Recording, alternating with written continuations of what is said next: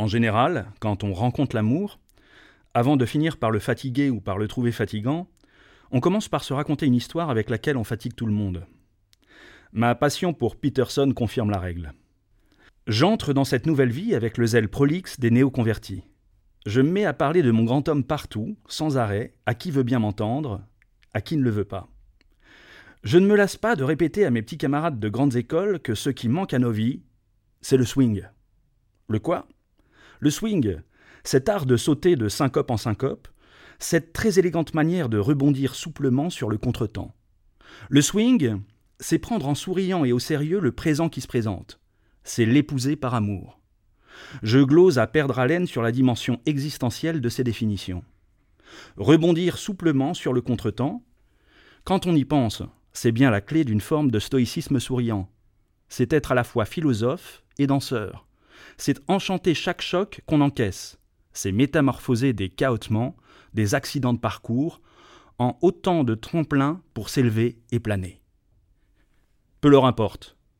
Quand je leur révèle que swing est l'anagramme de wings, et que c'est peut-être un peu pour ça que ça me donne des ailes, ça les laisse tellement de marbre que j'en viens à me demander s'ils n'ont pas un cœur de pierre. Ça expliquerait qu'il m'ait l'air si lourd. On peut classer mes petits camarades de grandes écoles en deux catégories. D'abord, il y a les militants qui me soupçonnent de renoncer aux dures luttes et de lâchement tourner le dos aux bonnes causes. Ils me demandent si Peterson était de ces artistes engagés qui ont brandi la musique noire comme une arme du combat politique. J'ai l'impression de les décevoir en leur disant que non. Qu'on ne s'y trompe pas. La ségrégation, Peterson l'a connue de très près. Il n'en a pas moins souffert qu'un autre. Il a subi toutes les humiliations, toutes les avanies. Les blancs qui refusent de lui serrer la main, les dîners servis froids et à l'écart dans les salles à manger des hôtels, les porteurs qui refusent de prendre ses valises et les femmes de chambre qui négligent de nettoyer sa salle de bain, les clubs dans lesquels on ne l'autorise à entrer que par des portes dérobées, l'arme d'un flic braqué sur Norman Grant qui l'installait au sortir d'un concert dans un taxi que la législation réservait aux blancs. Celui qui était adulé dans les plus grandes salles de concert du monde entier, ailleurs, était souvent traité comme un chien, pire qu'un chien. Pour autant, Oscar n'était pas de ceux qui signent des tribunes ou prononcent des discours. Certes, les boxeurs connaissaient le swing bien avant les jazzman, mais justement, son jazz, c'est la boxe qui sort du ring pour aller chanter. C'est la politique continuée par d'autres moyens, qui ne cognent plus, mais qui charment.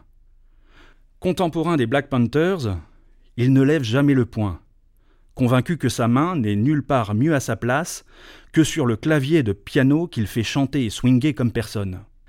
Elle n'a pas vocation à brandir des menaces en l'air. Son destin, c'est de porter à bout de doigt son jeu unique, inégalable, et par là exemplaire.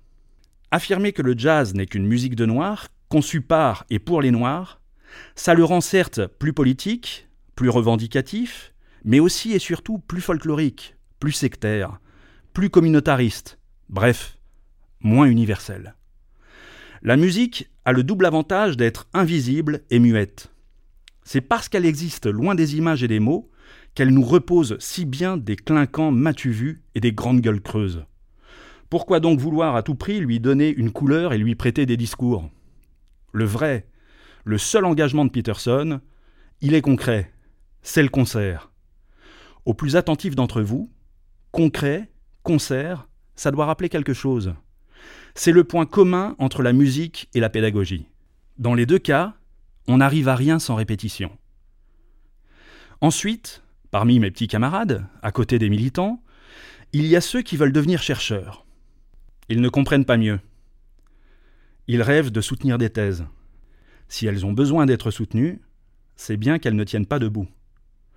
Entre eux et l'aveugle qui vient de muer, c'est un dialogue de sourds. Comment leur en vouloir Ils n'ont même pas remarqué qu'Oscar Peterson est l'anagramme de Socrate personne. Quand je leur propose cette petite astuce mnémotechnique, pour ne jamais plus oublier copie et la viande nourrissante et goûteuse dont la philo n'est que la carcasse lisse et froide, ils me prennent pour un fou.